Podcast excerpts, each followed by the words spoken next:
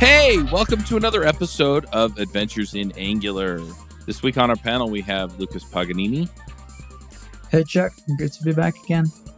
Yeah, good to have you back. I'm Charles Maxwood from Top End Devs. And uh, yeah, let's let's dive in and talk about uh, custom form components. Um, now, you, you were kind of explaining to me um, that this will save people a ton of time.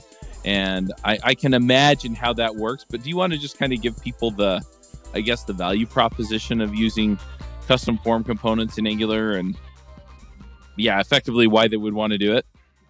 Okay, okay. Um, so what I'm going to do is I'm going to just disclose a normal scenario that Angular developers have, and then I'm going to show the problem with that, because it's not exactly a matter of Um, why people should use custom form components. It's a matter of people just generally have to create them. Imagine you're creating an, an application. At some point, you're going to have forms. You're going to have inputs. You're going to have ways that the users give information, and somehow they click on a button. Whatever happens, you send this information to your backend and you do something with this information. So when we're building web applications, we're always collecting information somehow. The question is, how can you create those components, those custom components that will be used in your forms in a way that integrates with the ecosystem that Angular had already created?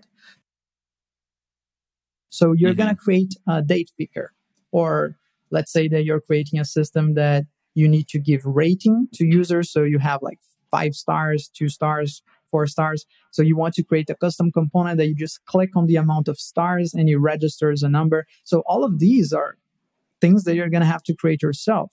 Like a native H M L doesn't provide you those solutions from the get-go. So you're going to have to create them yourself. Of course, you can use third-party libraries. You can use Angular Material, all the other libraries that provide you with components that you can use on your forms.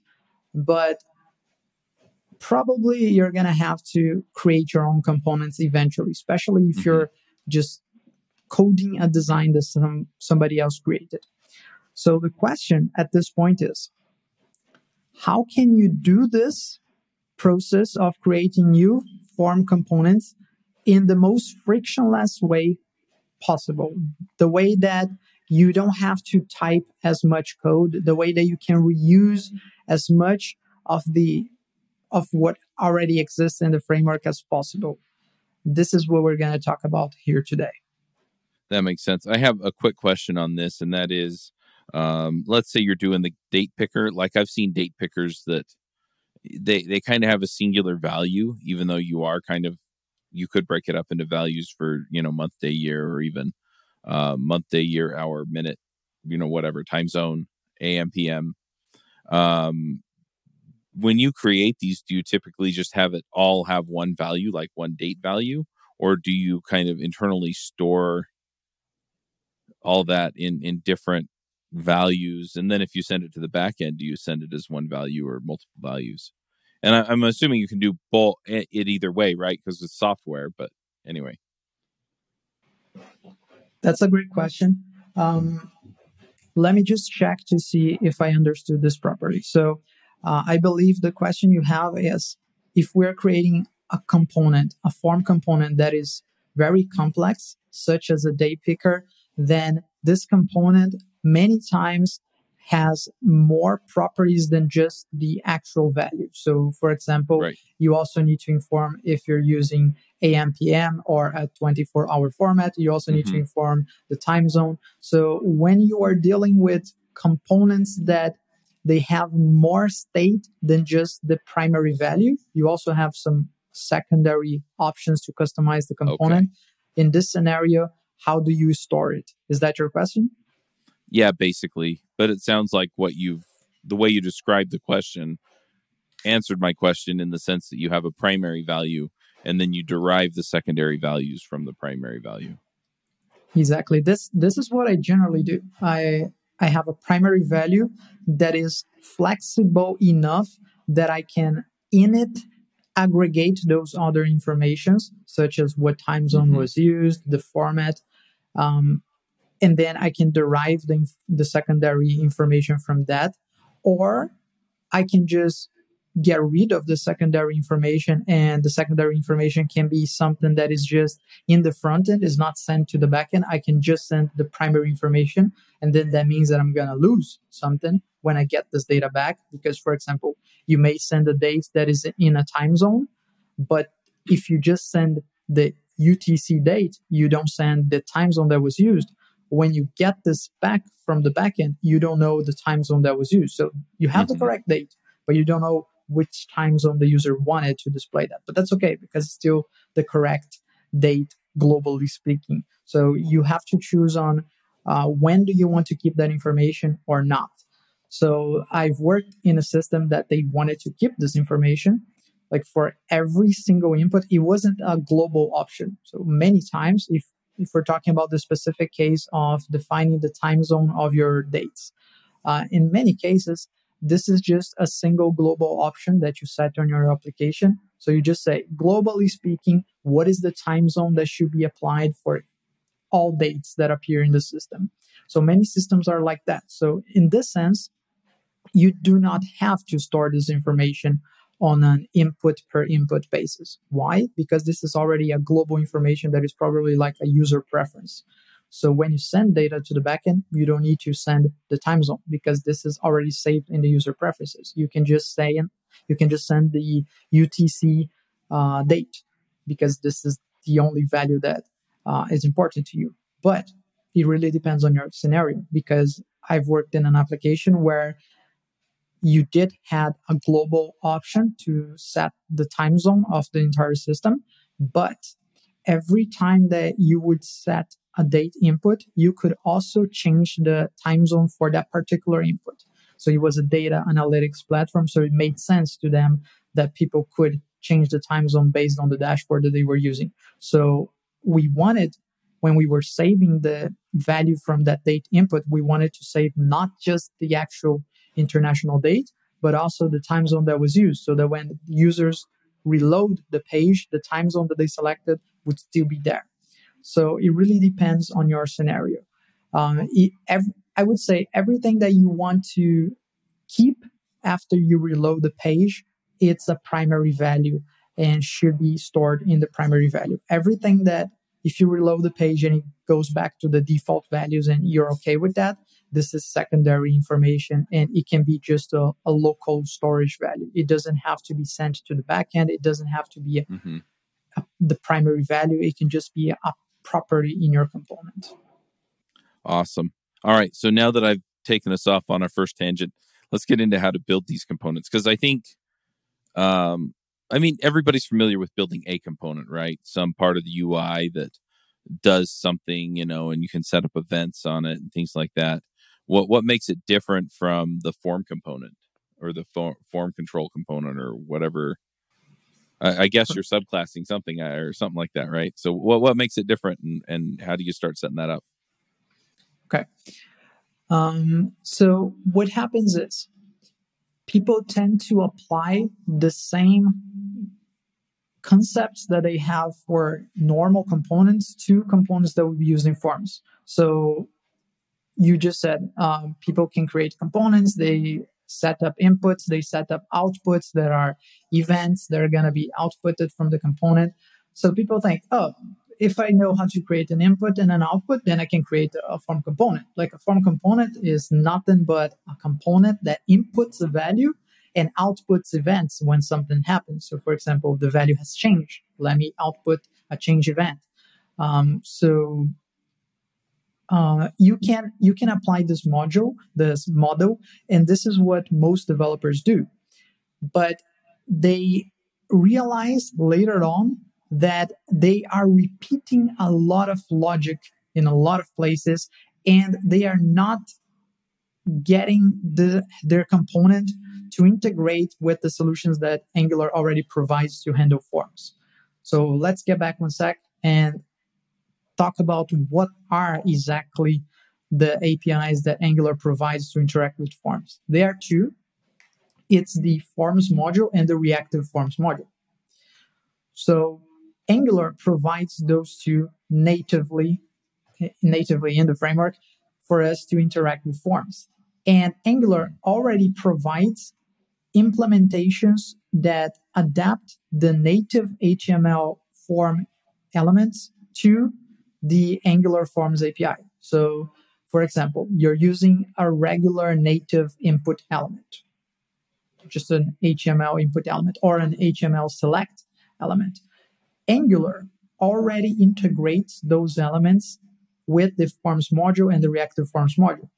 So you can, and this is what Angular shows to you in their docs, you can easily just add um, form control or a form control name, or even an N G module, N G model, if you want to do two-way data binding.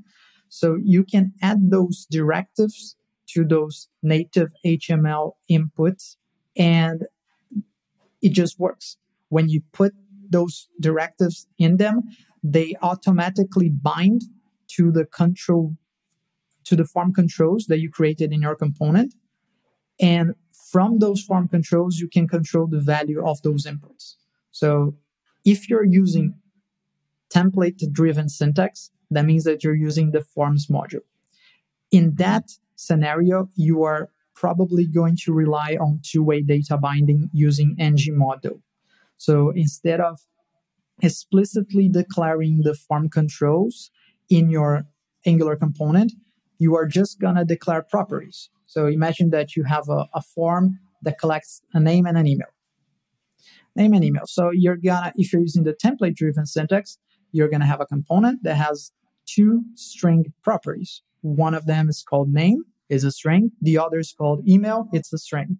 Then in your component template, you're going to have an input for the email, an input for the name, and you're going to use the N G model directive using the banana syntax, which does two-way data binding, and you're going to put the property of your component. So every time that the input changes, the properties in your component are going to change too.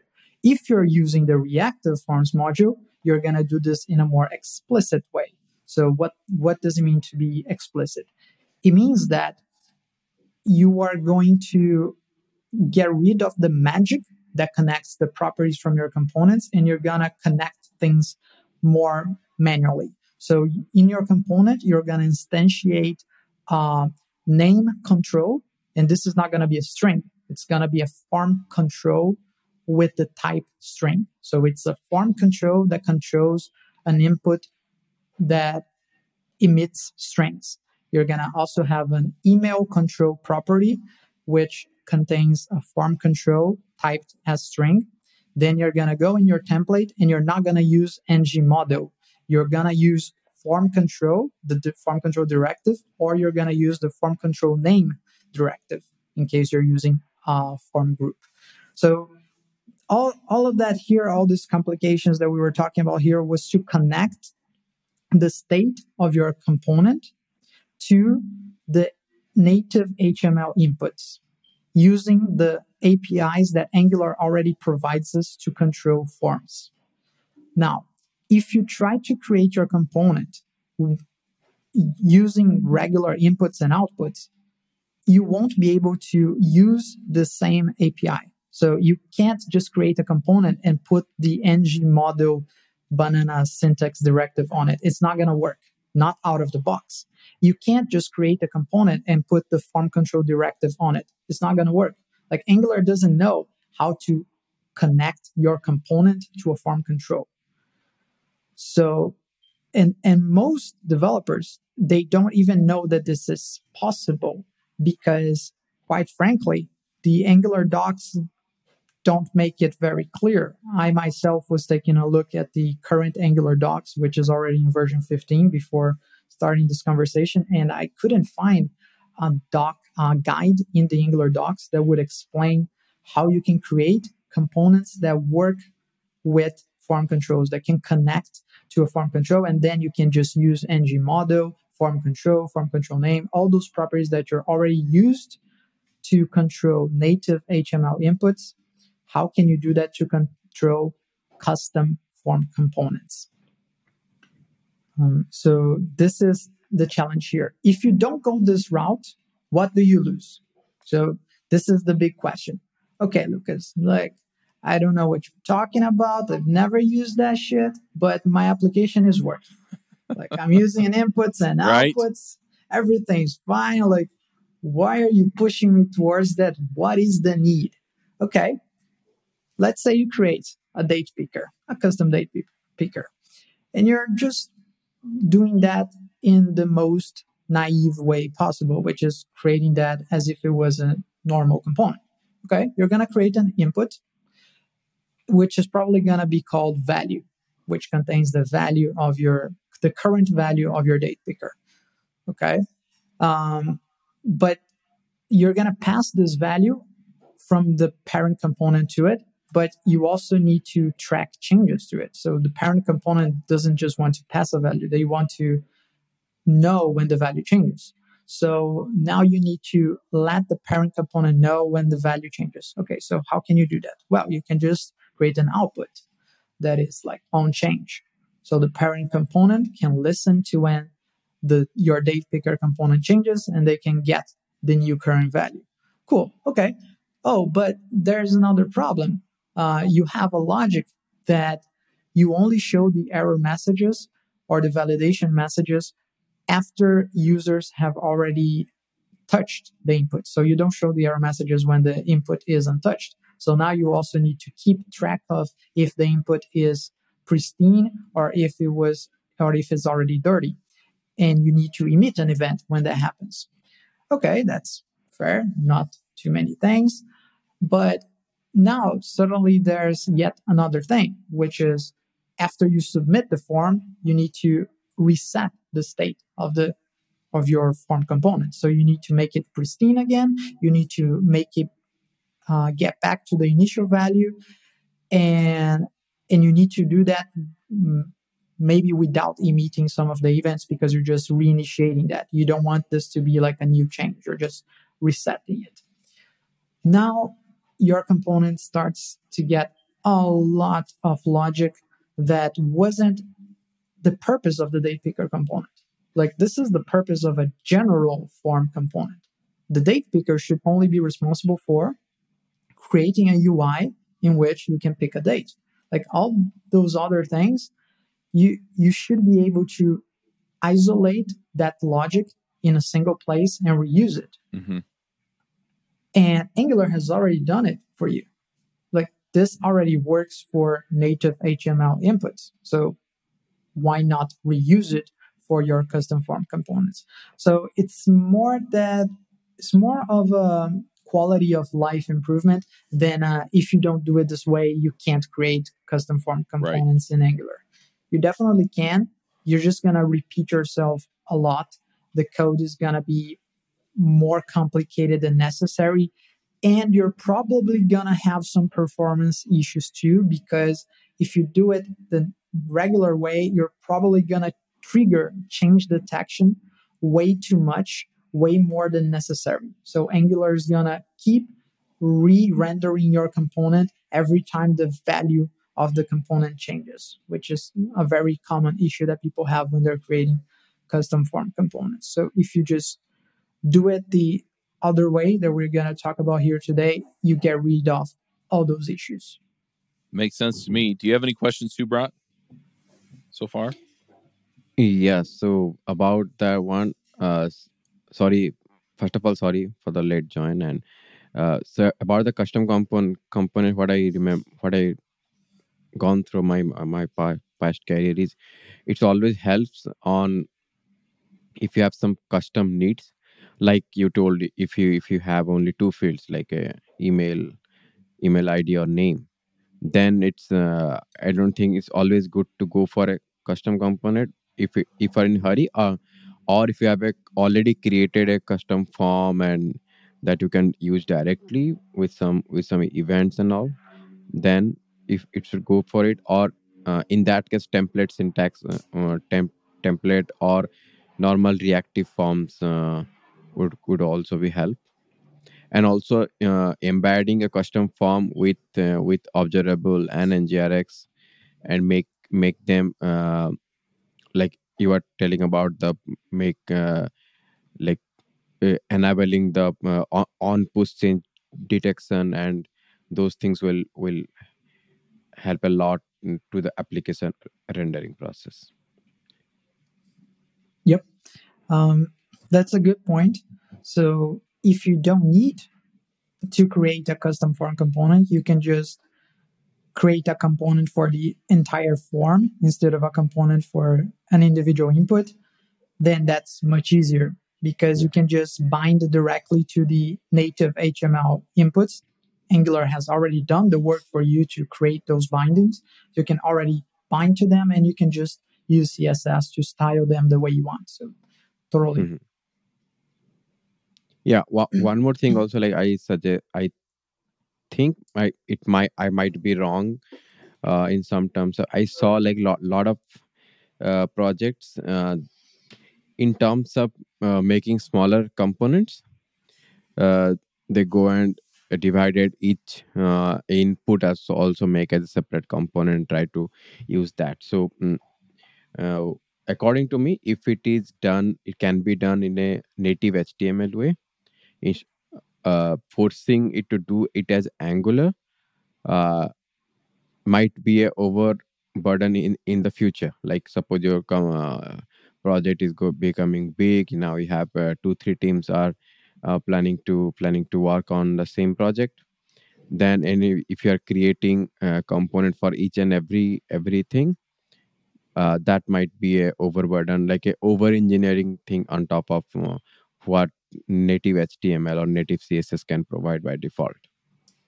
Uh, so just to add on to your point, like, uh, like according to the requirement, we should like act upon either we need the custom component or it's like by from by default the H T M L can can handle it pretty efficiently w- without going through the Angular all change detection. Everything need to be gone through that. So that's one point from my side. I tend to avoid that. I, I get your point. I think that indeed every time that you can just use the native solution without making things more complicated by making it the Angular way, the framework way, or whatever other framework you're using, it's usually better to just go with the native solution.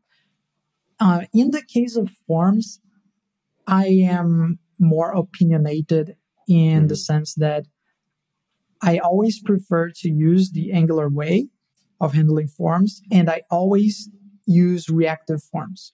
Hmm. Like I never use the forms module using the template-driven syntax because yeah. One common characteristic that I always aim for in every single application that I or my team is working on is we always want it to be reactive.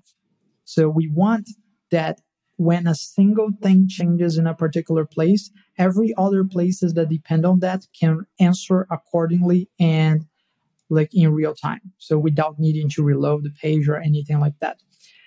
And using the reactive forms module just makes this so much easier because the reactive forms module already wraps the forms, the form inputs into observables. Yeah. And if I already have observables, I already have the primitive that I need to do reactivity. So mm-hmm. I can just listen to those changes or pipe my observables and, and pipe them through operators to make the changes at the time that I want.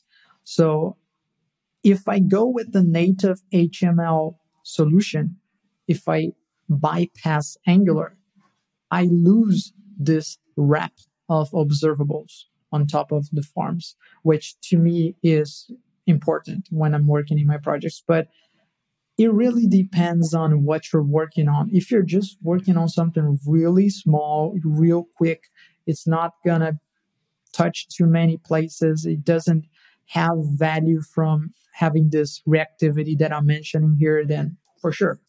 Uh, if you're in this scenario, you might even question if you want to use Angular or not, because if it's such a simple solution, you could even go without the framework. I think that people jump to frameworks too soon many times.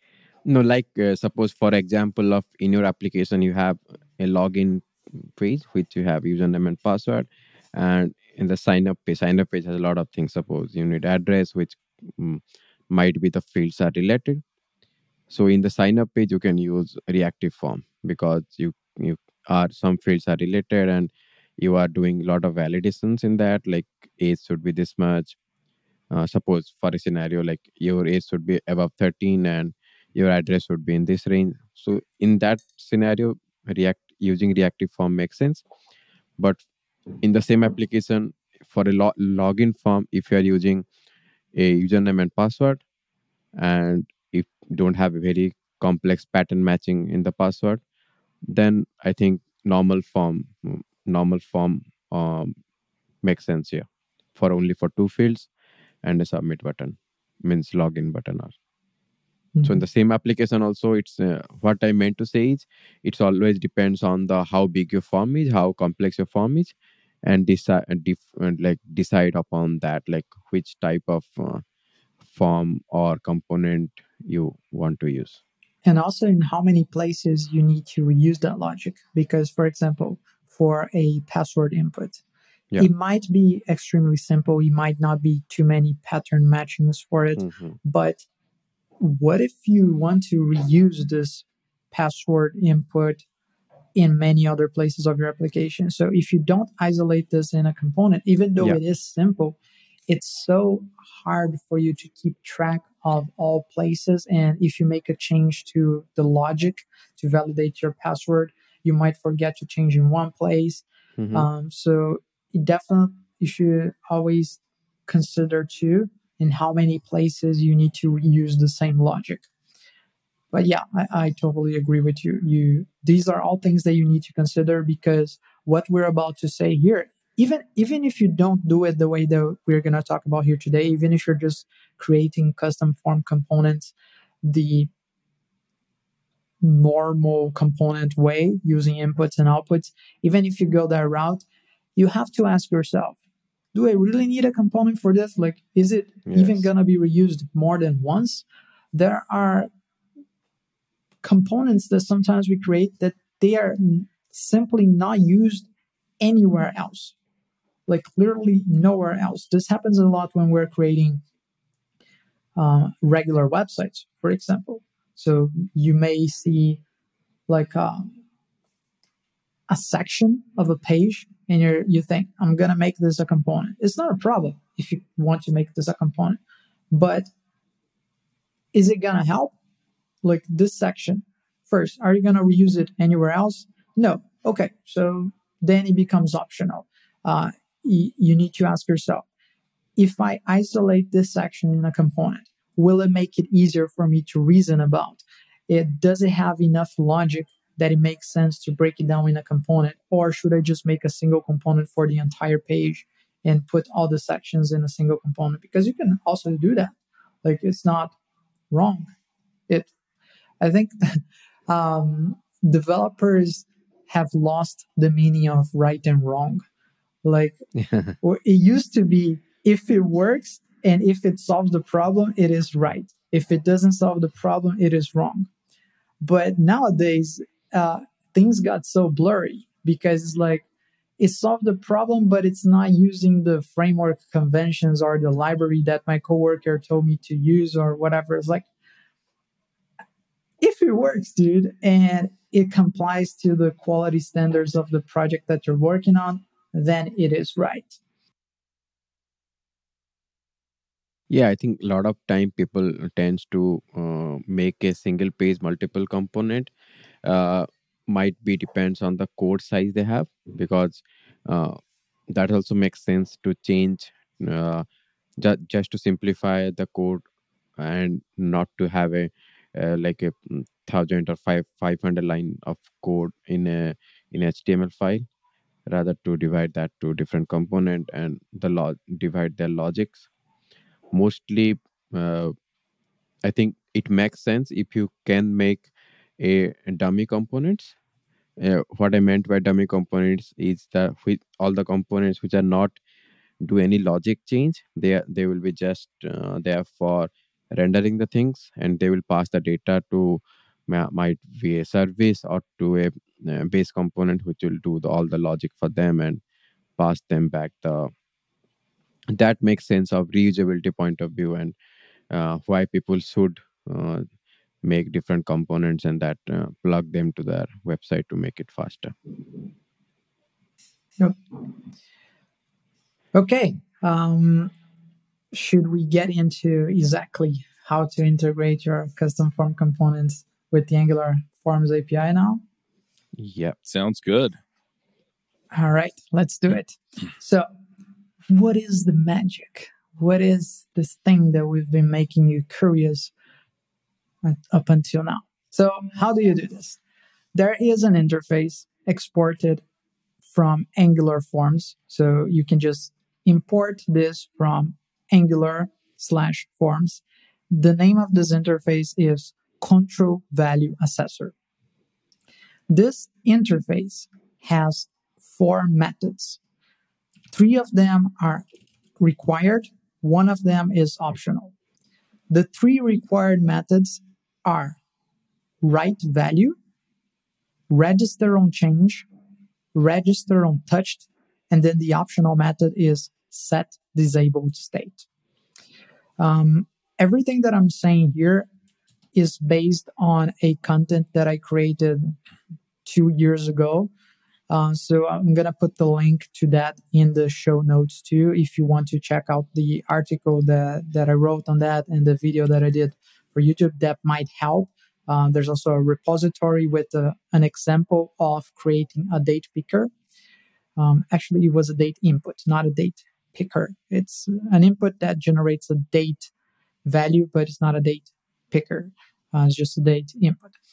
But basically, is that you have this interface with four methods, and you need to make your component implement this interface.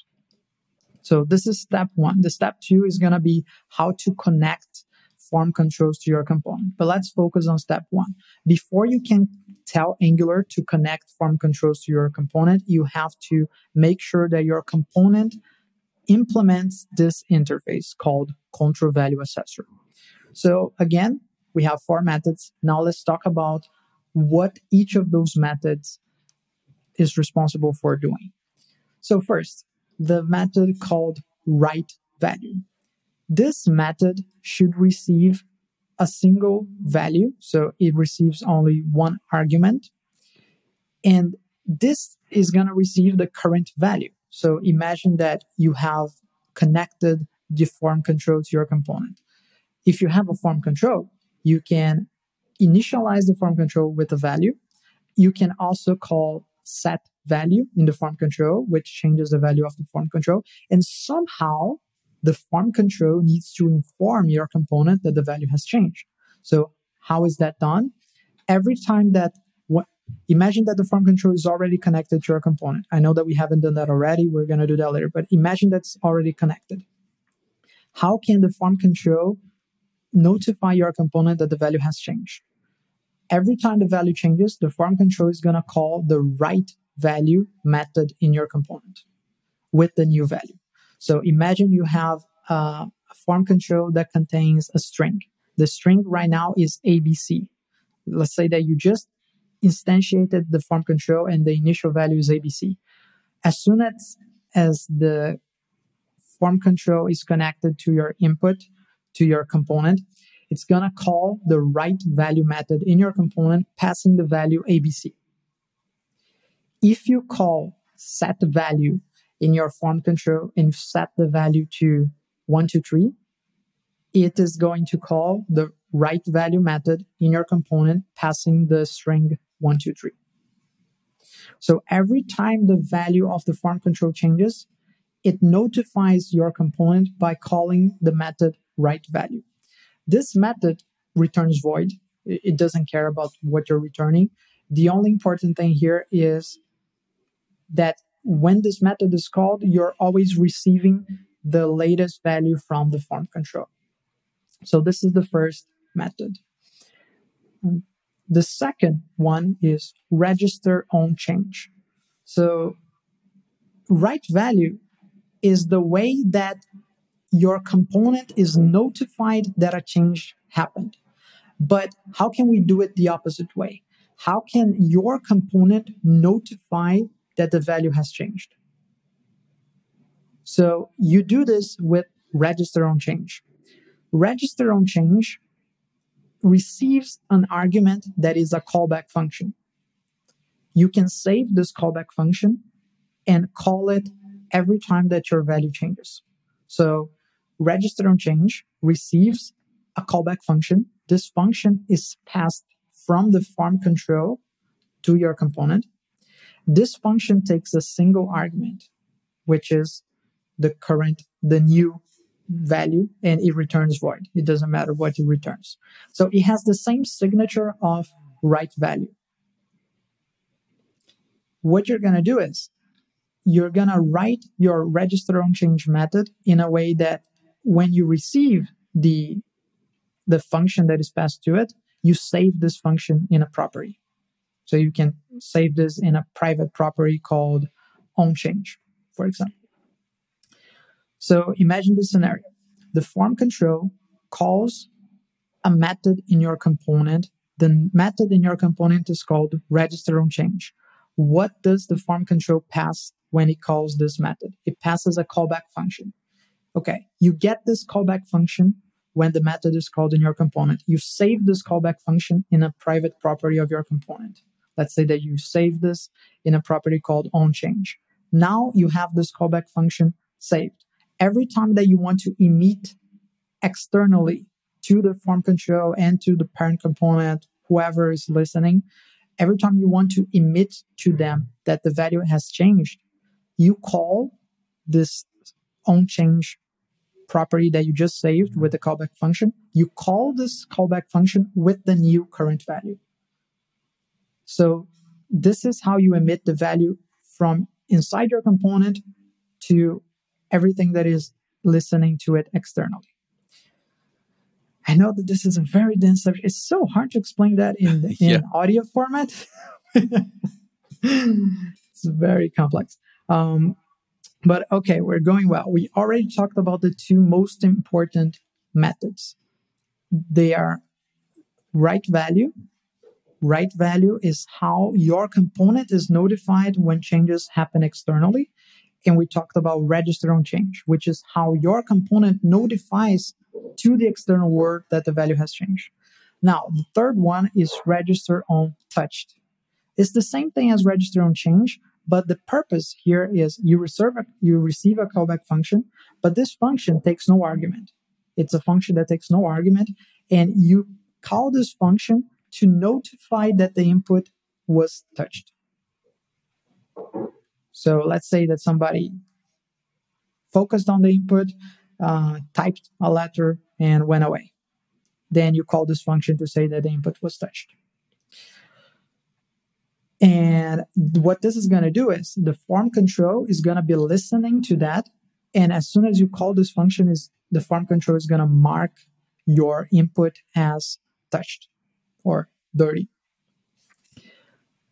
And the last one is set disabled state. This one is optional, but it is made to notify your component that the form control changed the status of the disabled state. So the form control has a way to... The form control keeps the state of whether that input is disabled or not.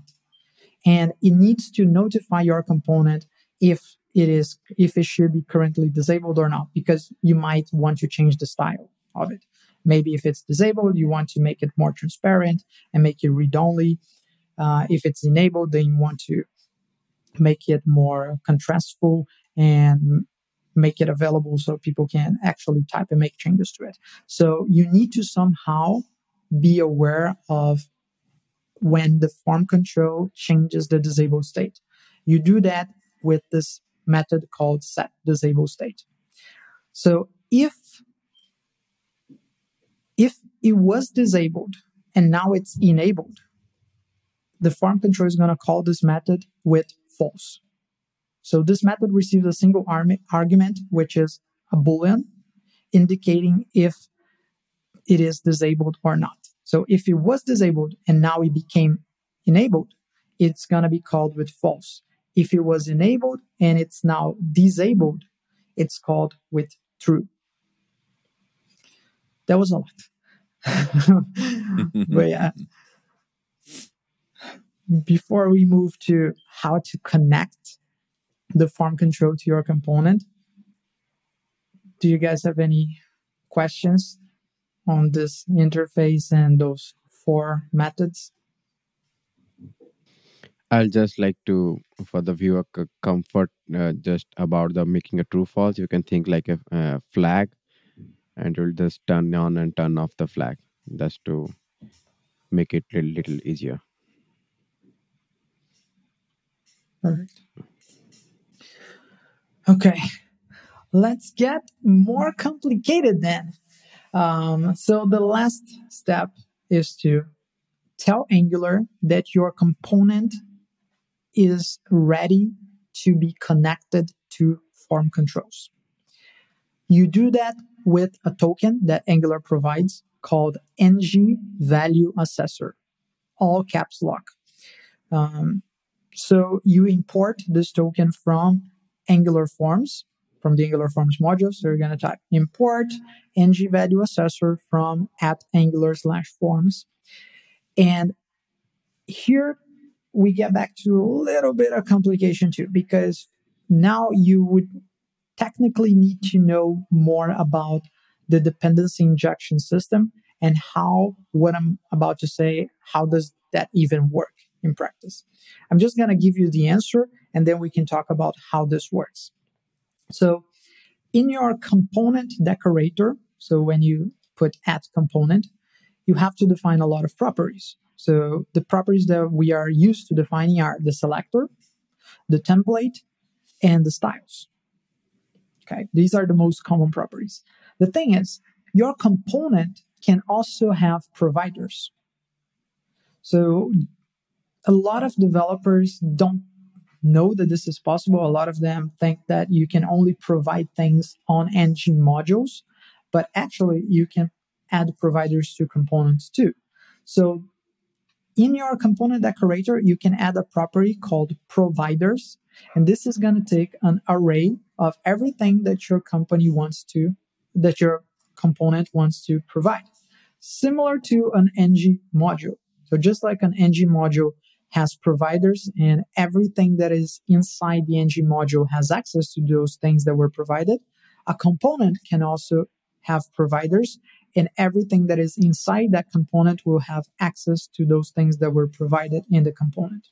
So you're going to add this property called providers in your component decorator. This property takes an array, and you're going to give it a single element in this array. This element is going to be the N G Value Accessor token that we just imported. But you're not just going to provide this token directly. Why? Because this token is already provided by Angular. What you want to say, actually, is that your component can be provided to the N G Value Accessor token. So what you're going to do is, you're going to, in this array of providers, you're going to create a new object with three properties. The first property is called provide. This property tells Angular what is the token that you're referring to. So, for example, we are very used to treating classes as things that can be injected. But this is actually just a syntactic sugar. When you provide a class, what Angular is doing is creating an object in the dependency injection system and saying, provide um, that class. Use this value. Muti is false. So muti is false means that for this particular token, only this value is provided. If muti was true, that would mean that you can, for a single token, provide multiple values. So what we're going to do here is we're going to use the more explicit, longer syntax. We're not going to use the syntactic sugar that is just providers and putting a single class and taking letting Angular take care of expanding that into an entire object. We're going to create the entire object ourselves. So the provide property is going to be the N G Value Accessor token. Multi is going to be true because every single element that adheres to the ControlValueAccessor implementation. In other words, every single input element that Angular knows how to connect to form controls is also provided in the NgValueAccessor token. So if you set multi to false, you're going to override everything that came before. You don't want that. Ooh, yeah. Yeah. You only want to append your component to everything else that Angular can also control. So you don't want to delete and override what came before. You just want to add one more thing, which is your component. So we're going to set multi to true. And the last thing that you're going to do is you're going to add a property called use existing. And in this property, you're going to pass your class, which in the case of a date input component would be date input component. So what this is saying is, I want to provide my component in the NgValueAccessor token, and I wanted to treat it as a multi-provider. I, I don't want to overwrite everything that came before. I just, I know that this is an array, and I want to add another element to the array, which is going to be my component. What this tells Angular is that your component can be connected to the form control. So just to remove the magic completely, how is that internally being done? Because this can still feel like magic. This is done because the form control is a directive. So, and the directive can inject things. So if you look at the source code for the form control directive, in the constructor, this directive injects the NgValueAccessor. And what is provided in the NgValueAccessor? Your component. So imagine you create your component. It's a date picker. You add the form control directive to your component. When the directive is instantiated, the directive is going to inject your component in it. How will the directive inject your component? Using the NgValueAccessor token. This is why you need to provide your component in the NgValueAccessor token. If you don't do this, the directive, the form control directive, will not be able to inject your component. And thus, it won't be able to call all the methods in your component. You can implement the ControlValueAccessor class as much as you want. If you don't provide this token, then the directive won't be able to access the instance of your component, which means that it won't be able to call the ControlValueAccessor methods of your component. Make sense? I would like to add something here just to simplify uh, for, for the listener. Uh, so why we need the token here? It's uh, whenever we add a provider in our com- at the component de- decorator. So how Angular works, it's first uh, the first level of uh, component. So it's the hierarchy of the uh, priority of that. So first, uh, our all component will check the do we, do we have any provider in our provi- components provider array, and that's by default each a, a instance will be created for that component. If you're not giving multi or not passing the token, then it will go and check with the module. So is there anything provided in the module? Then the upper level is the which is common, like at the root level. So if you're not doing anything, so uh, so suppose, uh, for example, you have already uh, instantiated a service in the root level, which what which means it is provided in the root level, but still you can use that service and use it as your provided component in, in a component level, but the data will not be shared across. So what will happen is when the component will be created, a new instance of that service will be created for this component. So what uh, Lucas is seeing here is if you pro- if you provide a same token and make that as a multi, so for this component now it can be that whichever things you have added to the form, and in this component you are adding something extra, so that will be shareable, and so now you from form can work together, not as a uh, so so not on on on every instance of your component there will not be a extra instance of your sorry service will be created. Like, did I uh, solve, like made it uh, more complex, or I, I just made it simple? I Yep. And if somehow you were able to listen up until now and you're still understanding what we're talking about here, then you're going to notice that there's still one issue happening. So if you implement everything that we said here, you're going to notice that there's still one little bit detail that we removed from the equation, and we're going to talk about it now, which is when you try to provide the NgValueAccessor token and use your class in it. So you're setting the providers in your component, you're providing the NgValueAccessor token, and you're using your component in this token, you're going to notice an issue, which is you're trying to provide your component, but your component wasn't even declared yet. So it's not going to work because the declaration of your component happens below. In the component decorator, your component doesn't exist yet. You haven't defined it yet. So how can you provide something that wasn't defined yet? What you're going to do here, you're going to use a very nifty trick, which is the forward ref function. So Angular exports a utility function called forward ref. And what this does is it is used in cases such as this one. Every time that you need to provide something to Angular, but this thing wasn't defined yet, what you need to do is you need to make it lazy.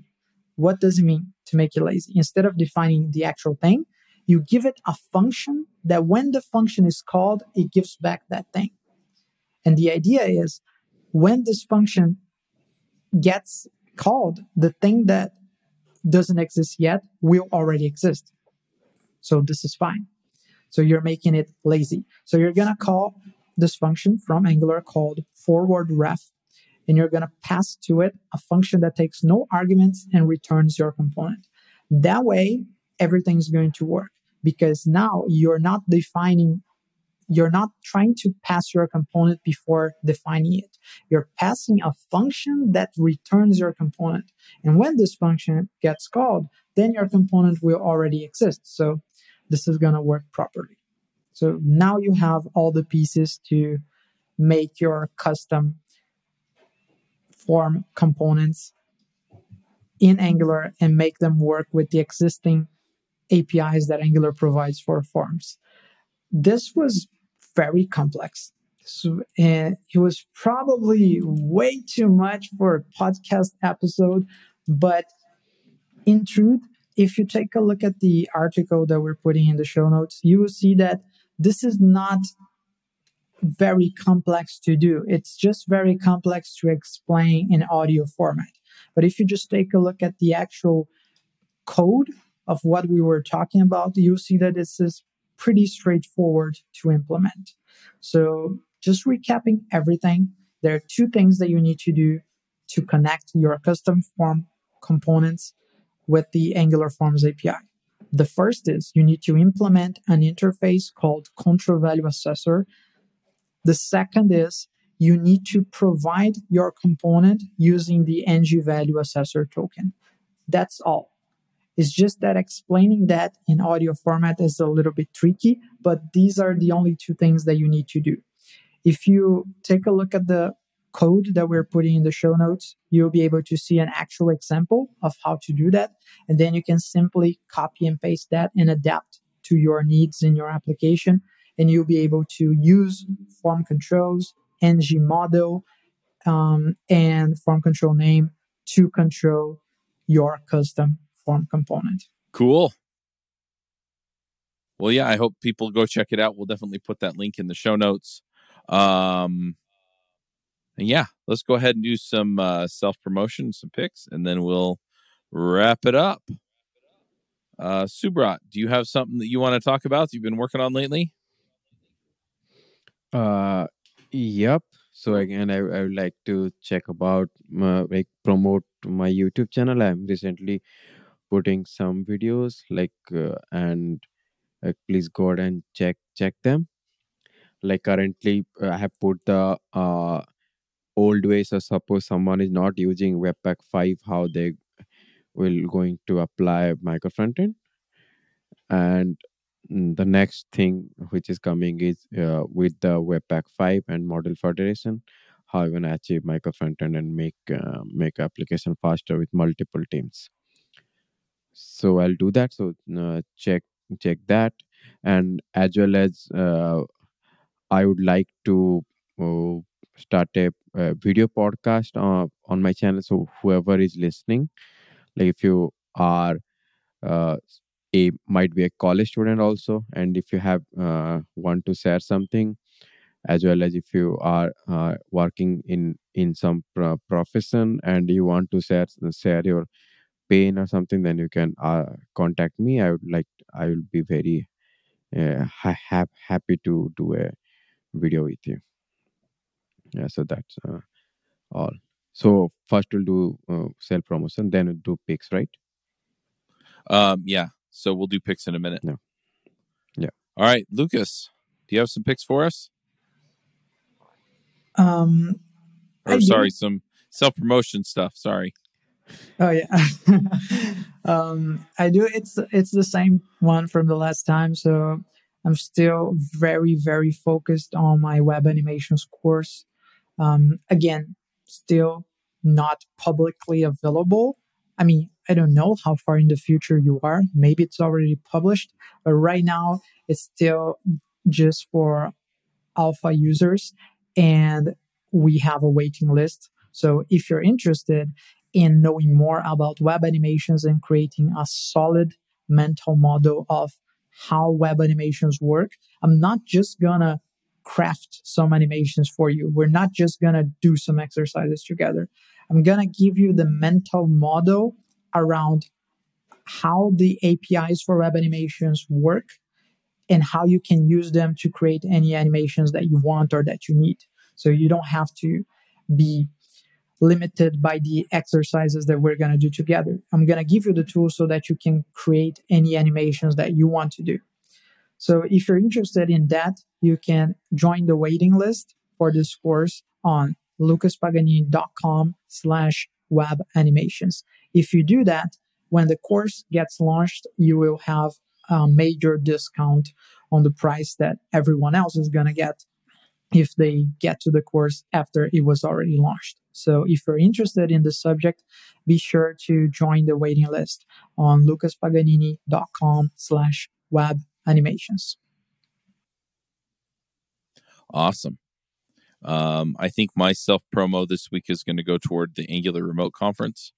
Um, if you'd like to speak, the call for proposals is open. If you would like to buy a ticket, you can still do that. Um, it's going to be in April, and I'm really looking forward to it. Going to start um, pretty heavily inviting folks that I know that you all know uh, to come and speak. So, yeah, uh, really looking forward to that. If you go to, uh, I, I think I own the domain angular remote conf dot com. So just go to angular remote conf dot com. Um, if you can't find it there, then just go to top end devs dot com slash conferences and scroll down a little bit. It's right there. Um, and yeah, pretty excited about that. Um, and then the other thing I'm going to promote real quick is um, I'm putting together videos on how to set goals for and plan for this next year. And uh, I do it a little different from the way other people do it. And it's really focused on um, achieving your dreams and, and getting where you want to go, um, as opposed to my goals to lose weight. Well, no, we're, we're going to nail it down a little bit better than that and actually make a plan for how to get there. So, which to me is what goal setting really is. It's not just, I want this, it's I want this, and here's what I'm going to do to get it. Um, so if you want to jump in and get those videos, we're doing those this week for the membership. Uh, membership also includes the book club and a bunch of other stuff. So, uh, yeah, keep an eye out for that stuff. And, uh, yeah, we'll see you at Angular Remote Conference, and hopefully we'll see you on some of the uh, training calls that we're doing every week. All right, let's do picks. Subrat, you have some picks? Yeah, so I was uh, going through the uh, old one, like uh, about the new you don't know J S yet. So I think the third object in classes draft is stable now, mm-hmm. uh, but it's still in GitHub. If if someone wants to go and read, so it's a uh, uh, rewrite on on the first you don't know J S. So it's a solid read. Like you, you a lot of nitty gritty JavaScript things will be clear here. Definitely, you, you will find something which you don't know, and uh, and that's why the book sends also you don't know J S yet. So that that will be my pick for the third, ed- second edition and the draft for object and classes. Awesome, Lucas. You have some picks? Okay, so my pick is gonna be this monster that I have here on my desk. So it's this two-liter gigantic thermal water bottle from Under Armour. If you nice. think that this is too much, you're probably right. Uh, this is the kind of water bottle that is so huge that you're going to be embarrassed to use it in front of a camera because you're going to just destroy the focus of everyone else in the meeting because they're going to be like, why are you drinking water from a barrel? It's huge. But it is perfect if you're lazy to get water, just like me. I am the kind of person that if the water by my side um, is empty, if the water bottle is empty, I'm going to take so long to go downstairs and get more water that this thing has solved my problems. I leave a cup of water nearby and I have this huge monster that I fill in in the beginning of the day. And my goal for the day is to empty this bottle. So always have a cup near you because you don't want to drink directly in this huge thing. It's going to be hard. But if you use it as a goal of, I want to consume two liters of water per day, I want to keep my water cold through the day, then definitely check this out. And it's pretty inexpensive if you're in the United States. If you're anywhere else, I'm not sure. To me, it was a bit too expensive for a water bottle. But do check out Under Armour thermal bottle of two liters. Awesome. So I just, uh, you, you just made me uh, think. So in the U S, we don't do liters, we do gallons. This is a half gallon, which is a little bit more than two liters. So I, I have one on my desk. And funny enough, I bought it last week. Um, so I'm going to explain a little bit about that in a minute with my other picks. But first, I have to do a board game pick because I have to do a board game pick. So my wife bought me this game for Christmas. We have not won it yet. We have played it probably six, seven, eight times. So um, we're enjoying it. It's a lot of fun. Just for whatever reason, we're having trouble figuring out how to win it. Um, in fact, I was actually looking on BoardGameGeek because BoardGameGeek, I always give you the BoardGameGeek weight for the game, um, which in this case is two point five nine, right? So it's relatively... Uh, simple. It's complicated enough to be fun without being so complicated that you have to spend an hour figuring out how to play it. Um, yeah, we picked it up pretty fast. Um, but they also have forums on BoardGameGeek, and uh, I, I have to, I have to admit, I've been tempted to build a competitor to BoardGameGeek because there's some things I wish they did, and some things that I think are a waste that they do. But anyway, uh, that's beside the point. Um, but yeah, so I was looking on the forum just to see what people are doing um, with with board game or with this particular game to see if there are other strategies for winning it. Um, yeah, anyway, so effectively what it is, if you've played like Forbidden Desert or Forbidden Island, um, this is the same kind of thing, except with Forbidden Desert and Forbidden Island, you... have the entire island or desert laid out, right? And then the board changes as you play, right? The island sinks or the storm moves or whatever, right? Um, with Forbidden Sky, you start out with basically a really small strip of a platform that you've landed on, and you explore and scout the platform and you build out the game board as you go. So um, anyway, we've we've been enjoying it. It's it's a lot of fun. Um, it's a cooperative game like the other Forbidden games are. And uh, yeah, so I'm going to pick it um, because it's fun, even though I can't win it.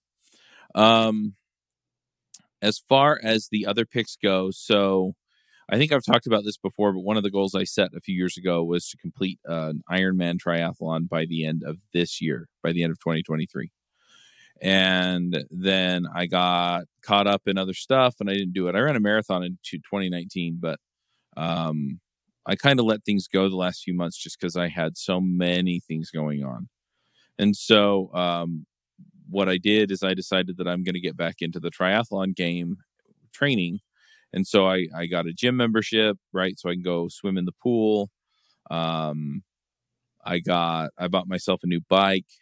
Uh, I got that off of classified ads. So I'm I'm not going to pick like, hey, this is the, the awesomest brand of bike. Cause I, I literally went and got a used bike that's light and works well for me. That's the right size. That was the issue I ran into. If you're going to get into cycling, uh, don't just go buy a bike off of Amazon. I did that and I just, It it didn't work. The the bike was not fitted for me. It wasn't the right size. Go to a bike shop, have them tell you what you need, and then you can go get a used bike on uh, classified ads. Um, because I mean, it's one thing to have a bike that I can just ride around the neighborhood with my kids. It's a different thing when it's a bike that I'm going to sit on and ride for, you know, in the case of an Ironman, one hundred fourteen miles. So you know, it it it, ha- it has to work a different way. Um, basically in that it has to be light, it has to be fast, it has to, uh, you know, help kind of put you in the right position to, you know, to get the most power out of your, your ride. So anyway, so that's kind of what I'm looking at there.